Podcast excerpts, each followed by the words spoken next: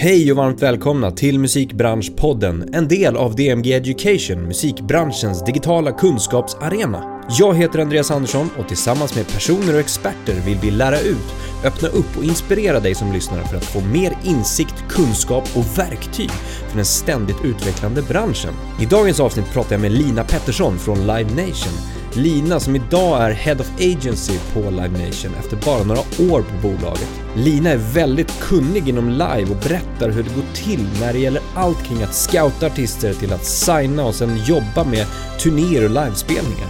Vi pratar även om Linas bakgrund och vikten av att ha en bred erfarenhet med kunskap inom många områden som du kan använda dig av i din kommande karriär. Häng med när vi reder ut livebranschen.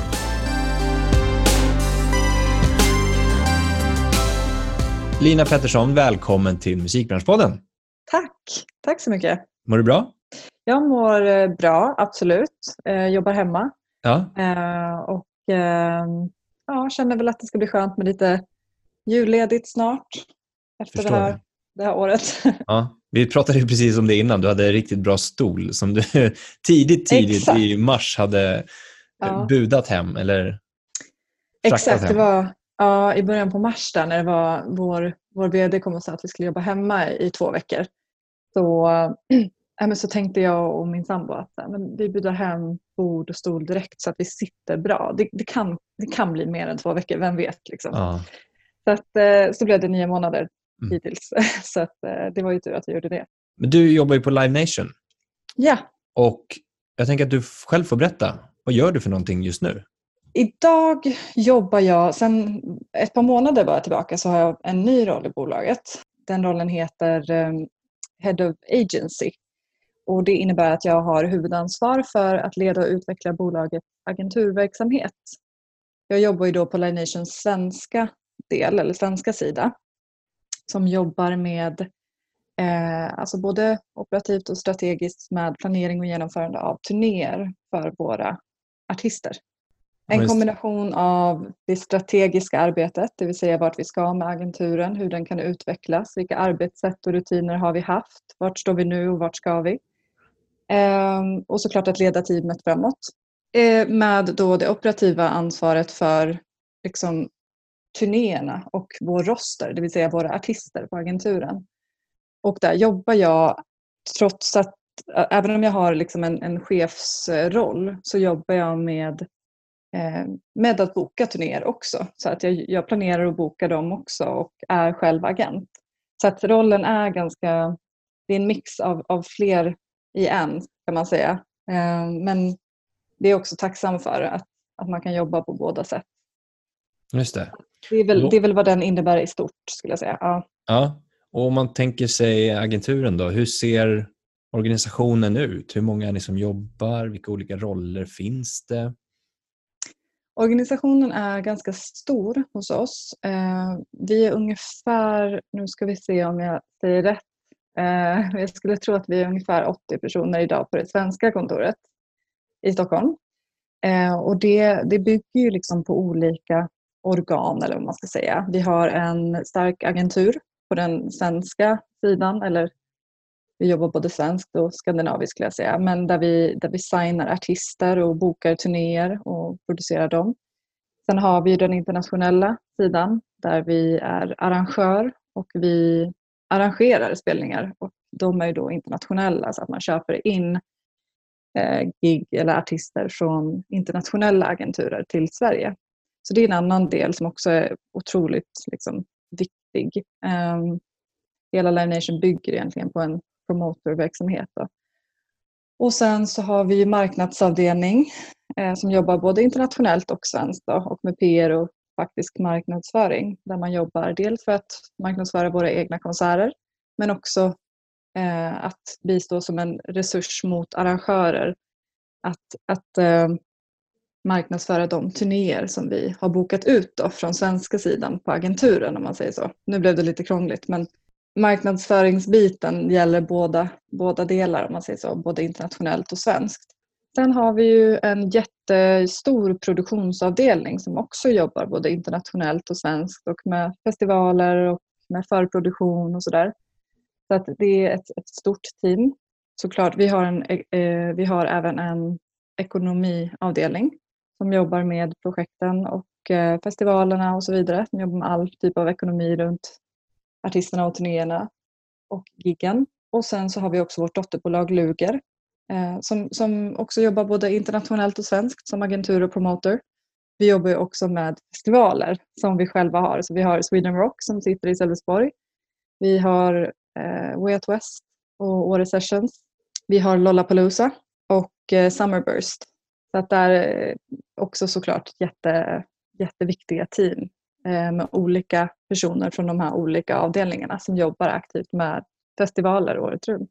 Och vi har även en B2B och partnership-avdelning som jobbar med olika varumärken till olika sponsorship eh, dealar och så vidare till festivaler men också till eh, svenska sidan och internationella. Så att, med olika projekt i huset så att säga och mm. olika kunder och varumärken. Men om du skulle sammanfatta, om du får dela upp liksom, eh, till exempel om, om du bara är nu bokare, du bokar artister, alltså du signar artister till, till er och sen så ser du till att boka livespelningar med de här. Mm. På andra sidan då, vilka är det som finns där som du har kontakt med då, om man säger så? Nej, men, eh, då skulle jag säga att den andra sidan, eh, eller vad man ska kalla det, det är ju arrangörssidan. Då.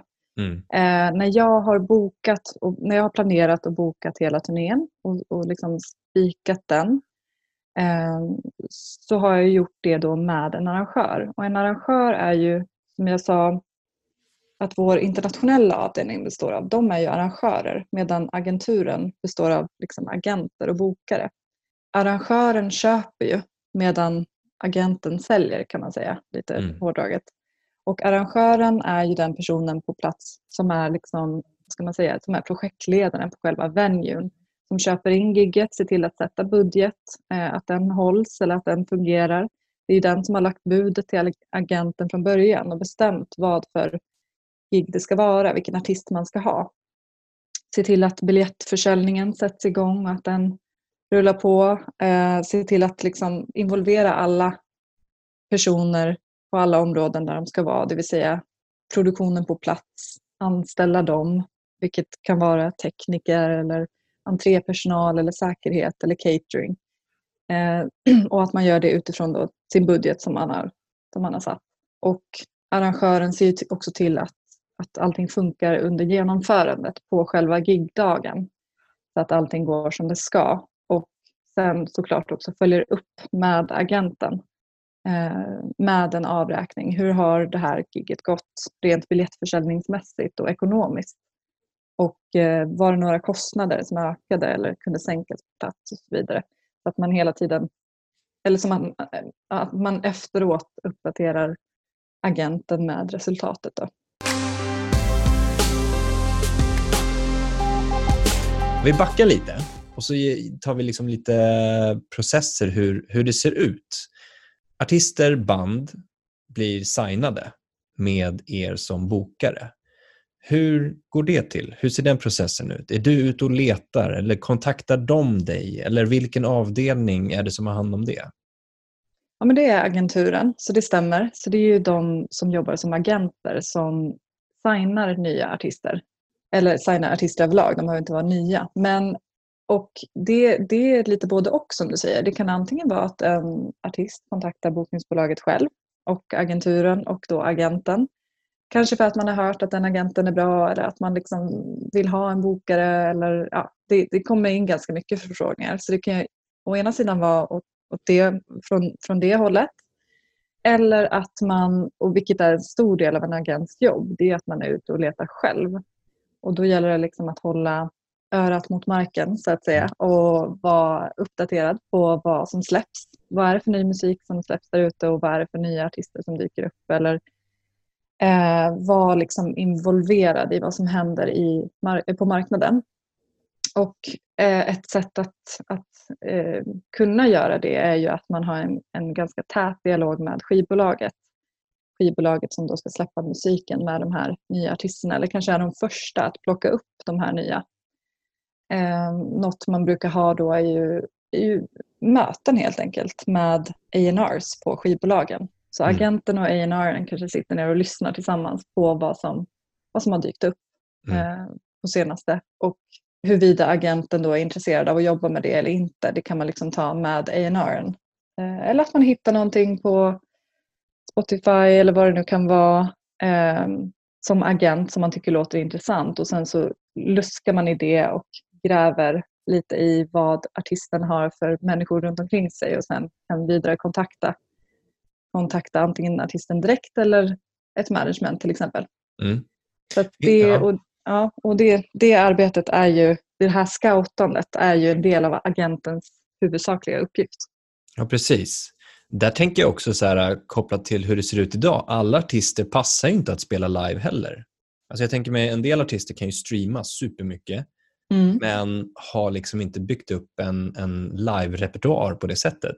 Kan det finnas en, inte en konflikt där i att man som artist vill ut men att du ser att så här, men det här fungerar inte. Det här, Mm. liksom, du, du streamar flera liksom, miljoner men det här passar inte på det sättet att, att ha en liveshow kring eller Mm. att det finns inte material eller liknande. Mm, absolut, Nej, men det händer. Absolut. Och det har jag själv varit med om. Ehm, Det, det kan vara att man, man också som artist tror att allt ska ske på ett visst sätt. Det Mm. vill säga om jag skapar musik så måste jag spela den musiken live. Och för att göra det måste jag ha en agent eller en bokare som ser till att jag spelar live. Oavsett Exakt. om jag har fans eller inte. För att, och det är där det ibland kan krocka lite. Mm. För, att, för att kunna spela så måste du också ha fans Mm. eh, någonstans i grunden som du kan bygga. Och jag tror att eh, en viktig del i det här arbetet är att just ha, ha någonting som, som utmärker dig. Kanske inte bara musikaliskt men också profilmässigt. Vem är du och vad är det som gör att arrangören också ska köpa gigget? Eller liksom köpa artisten om man säger så. Ja. Eh, vad gynnar, eller vad är det som också då gynnar festivalen till exempel genom att sätta den artisten på den här slotten den här tiden. Det är inte bara att släppa musik och sen ställa sig på en scen. Det funkar liksom inte så. Man får också tänka på att arrangören varje gång tar en risk ekonomiskt genom att, att, att boka artister. Liksom. Mm. Så det, det måste ske en symbios och eh, jag tror att det ena leder till det andra lite. Så att bygger man en profil, har ett starkt varumärke, bra musik som speglar just det så kan man bygga en fanbase och sen ta sig upp på scenerna. Mm. Men det är kanske i ett senare skede än vad många tror faktiskt. Exakt. Alltså det krävs mer, mer jobb bakom helt enkelt, Ho- hos en del. Det skulle jag säga. Men om man tänker nästa steg då. Om du hittar en match, alltså du känner att så här, det här, den här artisten är kanonbra, vare sig det är eh, att den artisten har skickat in eller att du har pratat med, med eh, A&R på skivbolag och, och den känner samma sak. Vad händer då? Eh, då signar ni den här artisten i form av ett avtal? Mm. Ibland inte. Ja, Eh, ibland inte. Ja. Ja, nej precis. Alltså en överenskommelse behöver inte alltid vara ett påskrivet avtal på papper utan eh, i liveindustrin, vilket går ganska långt tillbaks vad, vad jag har fått höra i alla fall, så jobbar man relativt avtalsfritt, åtminstone när det kanske inte gäller stora förskott eller summor eh, som artisten då är förpliktigad att recoupa tillbaka till bokningsbolaget. Eh, men har man inte det, då är det egentligen ett, det bygger ju ganska mycket på att man har ett förtroende för Mm. varandra. Att man, att man signar en artist och artisten signar med en agent för att man känner att det känns rätt. Och slutar det kännas rätt, då säger man ofta upp den överenskommelsen. Um, förutsatt att allting liksom på de ekonomiska planen är utrett. Liksom. Så att, nej, det är inte alltid avtal, ganska sällan. Och då, då kanske jag pratar om när man signar en ny artist som är ganska upcoming och då kanske inte har eh, fått ett större förskott säger vi. Men när det Mm. gäller kanske lite större så kanske man har vissa olika avtal. Då. Men vad jag har varit med om under mina år så har det inte varit mycket avtal. Nej. Men ja, man signar då med, med agenten. Det är liksom nästa steg. Mm. Ses på ett möte och kommer överens. Och då pratar man ju också till exempel om vilken kommission man ska ta. Det vill säga vilken, hur stor procent av liveintäkterna går till bokningsbolaget, agenten. Eh, och standard brukar vara 15 eller 20 procent. Och då ingår då produktionsarbete i det, så både bokning och produktion ofta. Gör man inte produktion på bokningsbolaget inhouse så brukar det vara en mindre procent för endast bokning. Om vi blickar framåt istället då. 2021, nu kommer ju förmodligen vaccineringen börja. Eh, vi kommer förhoppningsvis, det vet vi inte än, se någonting kopplat till live framåt. Men hur, hur ser du på ja, men våren, sommaren, nästa höst eh, utifrån liksom ett livebranschperspektiv? Det är svårt att säga exakta perioder. Eh, jag får den frågan nästan varje dag. Blir det mm. något till våren eller vad tror du? Sommaren eller hösten? Eller kollar vi på 22? Mm. Eh, det är klart att det där, det där skiljer sig också lite på, alltså det skiljer sig beroende på vad man kollar för storlek på evenemang eller vad man kollar för Liksom, kollar vi på att flytta ytterligare en turné eller kollar vi på att faktiskt boka en ny turné? Och de situationerna är lite olika. För har man flyttat en turné redan tre gånger eller fyra eller fem, hur relevant är den 2021 eller 2022? Då kanske man bör tänka om i sin strategi. Men sen att boka upp någonting nytt är lite svårt att säga just för eh, perioder. Så. Alltså vilken period man ska kunna sätta igång och inte. Men en, en sak som jag dock tror, eller en sak som jag är ganska säker på är att artisterna, bokningsbolagen och arrangörerna och alla andra aktörer i den här branschen är redo när vi väl får vara det. Något som har skett, tycker jag, under det här året har varit liksom att vi har varit tvungna att lösa, alltså vara flexibla och att vara det väldigt snabbt beroende på vilka restriktioner och vilka, vilken information som har kommit från myndigheter och regering och sådär väldigt kort, alltså med väldigt kort varsel man har fått jobba kanske i ett sex veckors perspektiv istället för sex månader som normalt sett är ganska, normalt sett ganska långa ledtider inom live. Eh, att man har fått lösa situationer utifrån vad man får och inte får göra på väldigt kort tid då, med andra ord. Så, att så kommer det även bli inför 2021 när vi väl får besked om vad vi, vad vi kan och vad vi inte kan eller får göra. Så kommer vi ha en, ett en scenarioplanering utifrån det. Det är jag mm. ganska säker på. För det jobbar vi, i alla fall vi med och jag vet att många andra bolag också jobbar med. En planering utifrån olika scenarion som vi tror kan vara ganska realistiska. Så att får vi göra gig på det här sättet så har vi den här strategin och de här eh, säkerhetsåtgärderna på plats för att det ska kunna gå att genomföra med avstånd, hygien eller vad det nu kan vara. Um, sen beror det på. Jag menar, är det så som det nu ser ut eller om man vågar hoppas i alla fall på att eh, vaccineringen är, blir så pass omfattande under våren, men då kanske vi står i ett annat läge i april-maj 21 inför sommaren 21. Men det där är också svårt för att någonstans måste man också kika på någon slags deadline. Någonstans börjar kostnader att blöda i projekten. Eh, säg att en artist har en turné eh, och så börjar man repa på våren någon gång och det börjar, liksom, ja, det börjar kicka igång lite kostnader.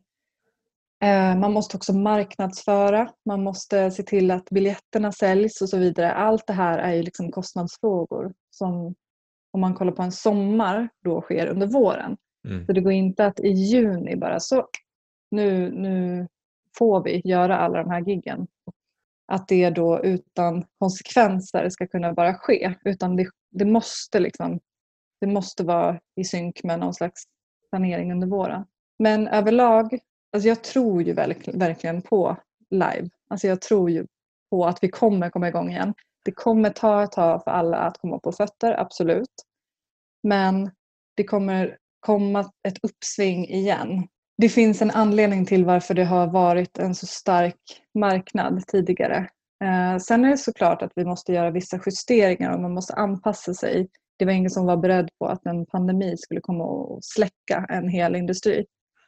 Eh, och då får man hitta nya digitala lösningar till exempel på vissa typer av evenemang och det kanske är någonting vi kollar på framåt. Är VR någonting som, som vi behöver kolla på till exempel? Alltså det, det, det startas mycket liksom innovativa bolag nu och folk hittar på digitala lösningar på saker men jag tror ändå på live, det, det vill säga det fysiska mötet som vi pratade om innan och jag mm. tror att det kommer liksom blomstra igen.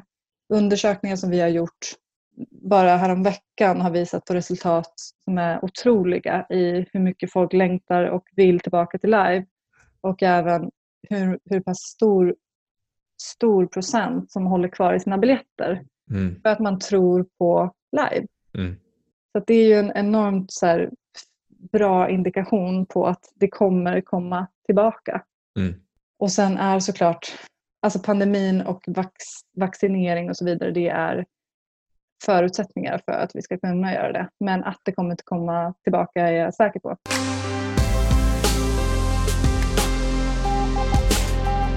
Du, om vi går in lite grann på vad du har gjort tidigare. Var kommer du ifrån? Hur har du tagit in i livebranschen? Hur har du blivit, liksom, hur har du börjat jobba med bokning av livemusik? Vart, vart, vart börjar vi någonstans? Om du får backa tillbaka själv. Vi börjar nog någonstans i en by som heter Skinnskatteberg i Bergslagen. Jag kommer därifrån och jag skulle väl säga liksom att min musikresa, eller vad man ska kalla den, den började någonstans i högstadiet. Ehm, där jag var en missnöjd tonåring som gillade skatepunk och eh, fann ett enormt intresse för, ja, för musiken och hittade också livemusiken där.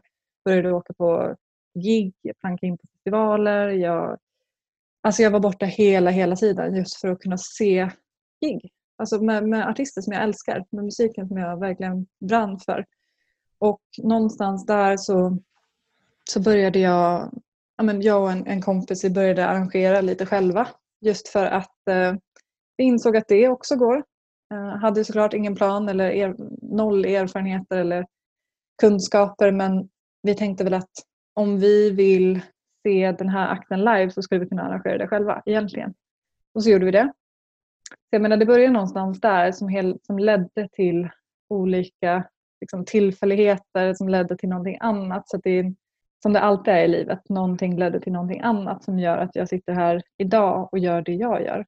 Men jag kan väl säga att min liksom, historik har varit ganska bred. Jag har jobbat med mycket olika saker som inte nödvändigtvis behöver röra musikbranschen alltid men det har alltid funnits en koppling till musiken på ett eller annat sätt. Antingen att jag har jobbat ideellt på sidan av med liksom, musik eller att jag har eh, liksom, fått in musiken i det jobbet jag har gjort även om det från början inte handlade om musik. Så att, jag menar, den, denna, det har funnits som en röd tråd genom hela min karriär även om jag har jobbat med restaurang eller med eh, vad det nu kan vara. Liksom. Mm, mm.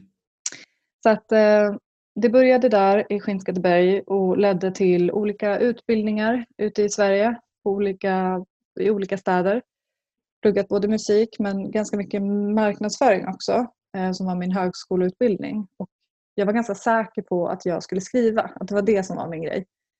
Jag skrev mycket både på frilansbasis och på, på, som anställd faktiskt på tidningar.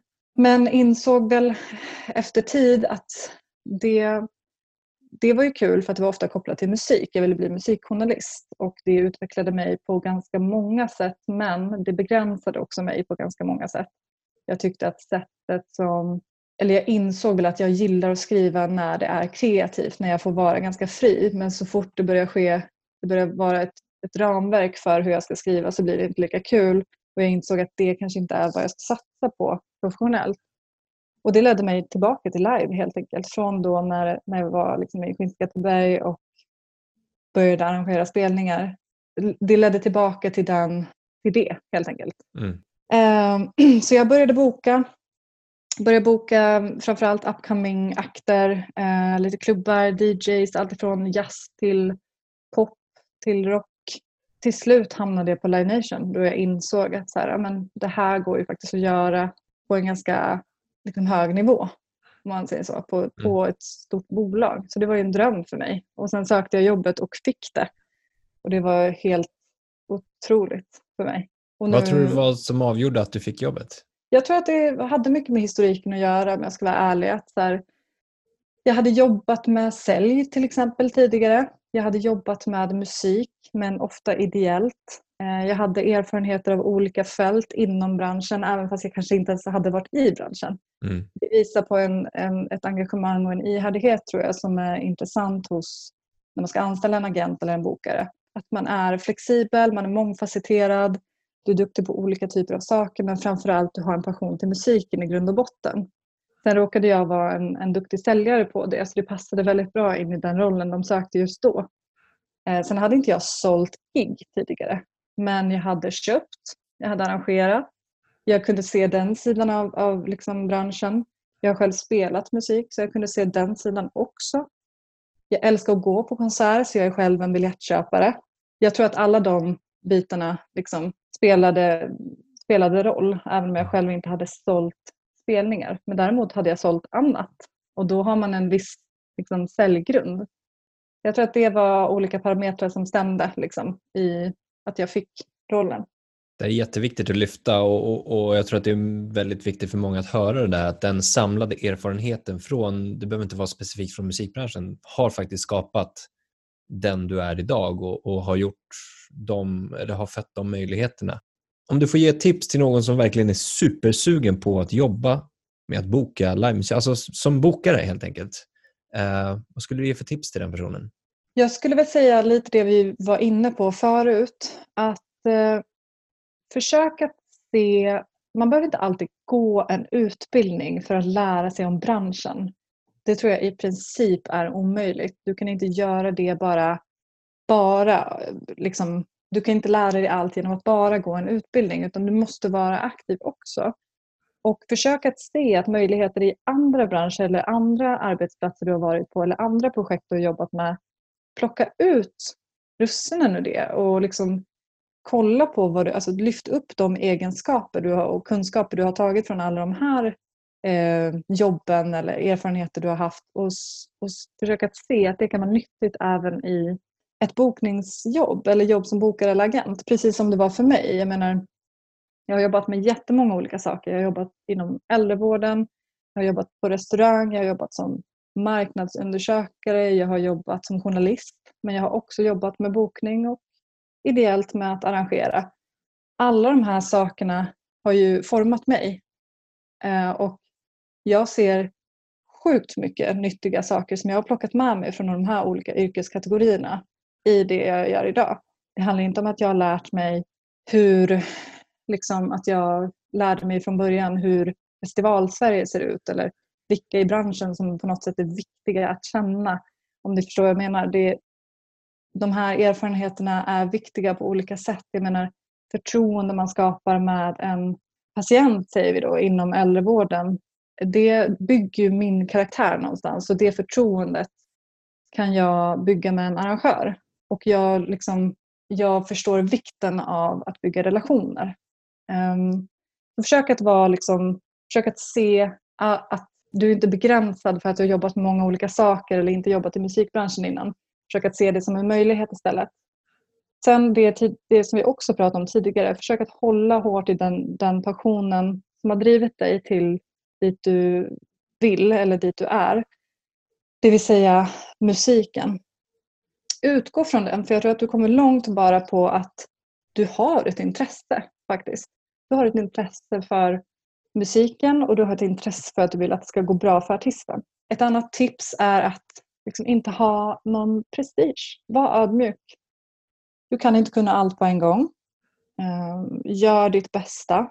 Men släpp, verkligen, släpp prestigen. För du jobbar ju inte med det du gör för din egen vinning, hoppas jag. Utan du gör ju det för att du älskar musik förmodligen och du vill att det ska gå bra för det, den artist eller det band du jobbar med eller det bolaget du är på. Eh, men ingen, ingen gillar prestige och jag tror att, som jag sa innan, det har, det har kanske gått snett någonstans om man börjar ta sitt eget intresse för den man faktiskt jobbar för. Så glöm inte vem du jobbar för. Musiken, artisten är viktigast. Och jag tror, se till att alltid ha det där örat mot marken. Se till att hålla dig uppdaterad eh, mot arrangörer, mot nya släpp eh, och var liksom lyhörd, det är aldrig fel. Det tror jag är ett jätteviktigt eh, ett tips. Var ödmjuk men var rättvis också. Så det, det är väl det jag skulle säga och sen såklart var ihärdig.